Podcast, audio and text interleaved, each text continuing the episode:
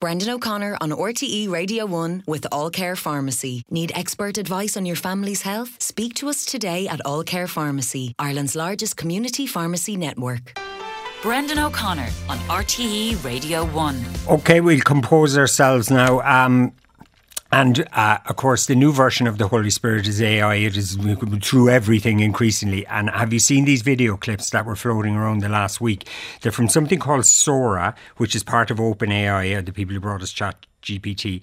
And they're basically AI generated mini movies like they basically gave the AI a few sentences describing a scene. Bang, you get you get a video of it. And I'm joined now by Elaine Burke, host of the For Tech's Sake podcast. Hi, Elaine. Hello. So you see these videos and you do kind of think this is the beginning of the end of Hollywood. Uh, I don't think Okay. that, um, simply because they they uh, they'd be a huge threat to the ad industry.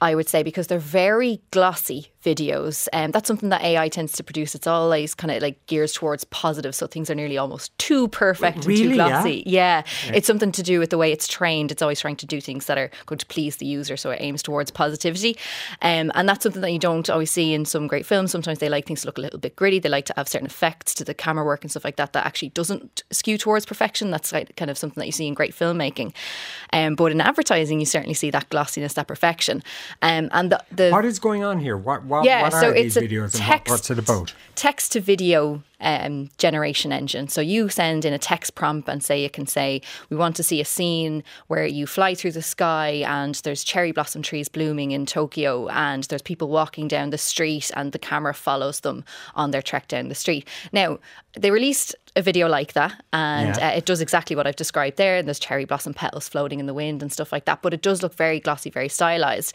and actually I think they picked Tokyo because they knew a western audience was going to pick up a lot of this media and the signage that's meant to be in Tokyo does look like what we would perceive as Japanese as westerners who don't speak Japanese but it's actually kind of gibberish and Okay. th- there's flaws like that in the video there's another video of um, I think it's a woman uh, making something in a kitchen and the spoon disappears slightly there's a woman walking down the street and her legs switch suddenly at a specific frame so if you're looking really carefully there are errors um, in the videos but they do look really really good they look like perfume advertising that's the way I'd say the kind of scale They do. of They the do. production of them Yeah. and they're silent as well there's no audio over these videos because they haven't quite figured out audio syncing with this kind of video and they're only 60 seconds long so advertising industry definitely a use case for them there I think Okay, so we saw Tyler Perry, you know, who's a, kind of a big producer, Mm-hmm. actor, everything in America. He's he's called off an eight million expansion of his An studio. 800 million Eight hundred dollar million. Sorry, yeah, yeah. expansion because he's saying, look. I can see what's coming down the tracks here, and uh, there's no point. Yeah, it's an interesting standpoint. So he's not going to add 12 sound stages to a studio complex that he already has in Atlanta and Georgia. And th- that means, like, you know, you'd be building sets that would, you know, mimic locations. So if you wanted downtown Tokyo in Atlanta, Georgia, you'd build it on a sound stage. Um, and now he's saying maybe that you'd be able to recreate that in AI and not have to, to go through that build. And he's saying, like, this is a threat to the industry, this is a threat to jobs. But at the end of the day, he has decided to close that investment and not invest in those jobs. So it is his decision based on an AI that I have to say is not publicly available yet. It's only available to select a few researchers and partners of OpenAI. quickly, though. Will it? It's moving fast. Well, like, it isn't is moving fast, but they are trying to like they'll have to put guardrails on this technology because obviously there's a risk of if people can make a video of anything that looks realistic, that you know adds a lot of risk for disinformation and misinformation out there. So whether that can get released, especially with the EU AI Act coming down the line and the risk that may be involved with that kind of a technology, I would have a lot of question marks about how quickly this could come on stream. And it's also like it's very very expensive. Uh, something that I'd like people to be aware of is a lot Yeah. of what we're getting when it comes to AI is coming from the companies. Even the research is actually heavily dominated at the moment by the big tech companies backing the research. So a lot of the like information that we have about AI comes from them, and this is a controlled demo that has been released from OpenAI. It's you know there's only a limited amount of people have access to Sora, and the videos that we've seen are the best of the best from their experimentations with it. So it is like seeing the ads for an iPhone, and it says like sequence shortened because it's actually not going to work as quickly as it looks to.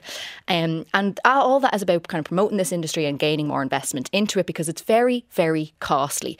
The chips that run in these servers, and one single chip can cost tens of thousands of dollars.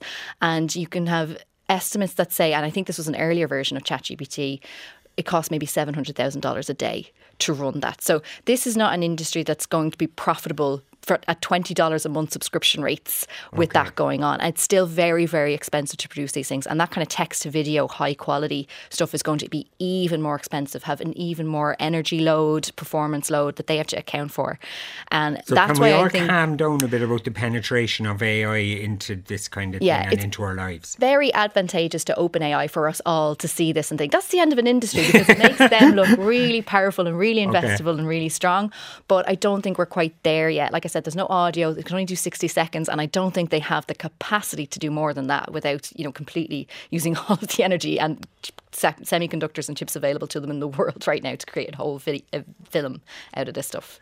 Okay, you mentioned there, um, though, the idea of deep fakes, Mm. elections, all that kind of thing. Half the world voting this year. It, is AI and, and deep fakes going to be a factor? Absolutely. It is definitely a problem now. What they're doing with Sora at the moment in OpenAI is something called red teaming, which is basically trying to get people to misuse this technology so that they can kind of figure out what to do to protect against that. It's something that you'd see in uh, cybersecurity, where you have ethical hackers trying to breach a system Okay. so that you learn more about how to protect that system.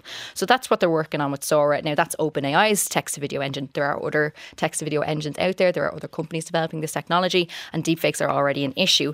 But what I would say is that again, we do inflate the issue when it comes to these really impressive videos.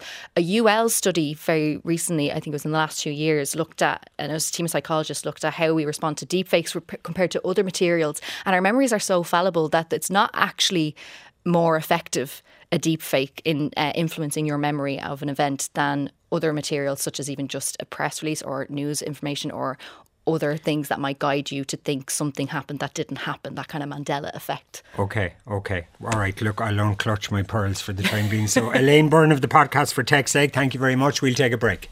Email brendan at rte.ie.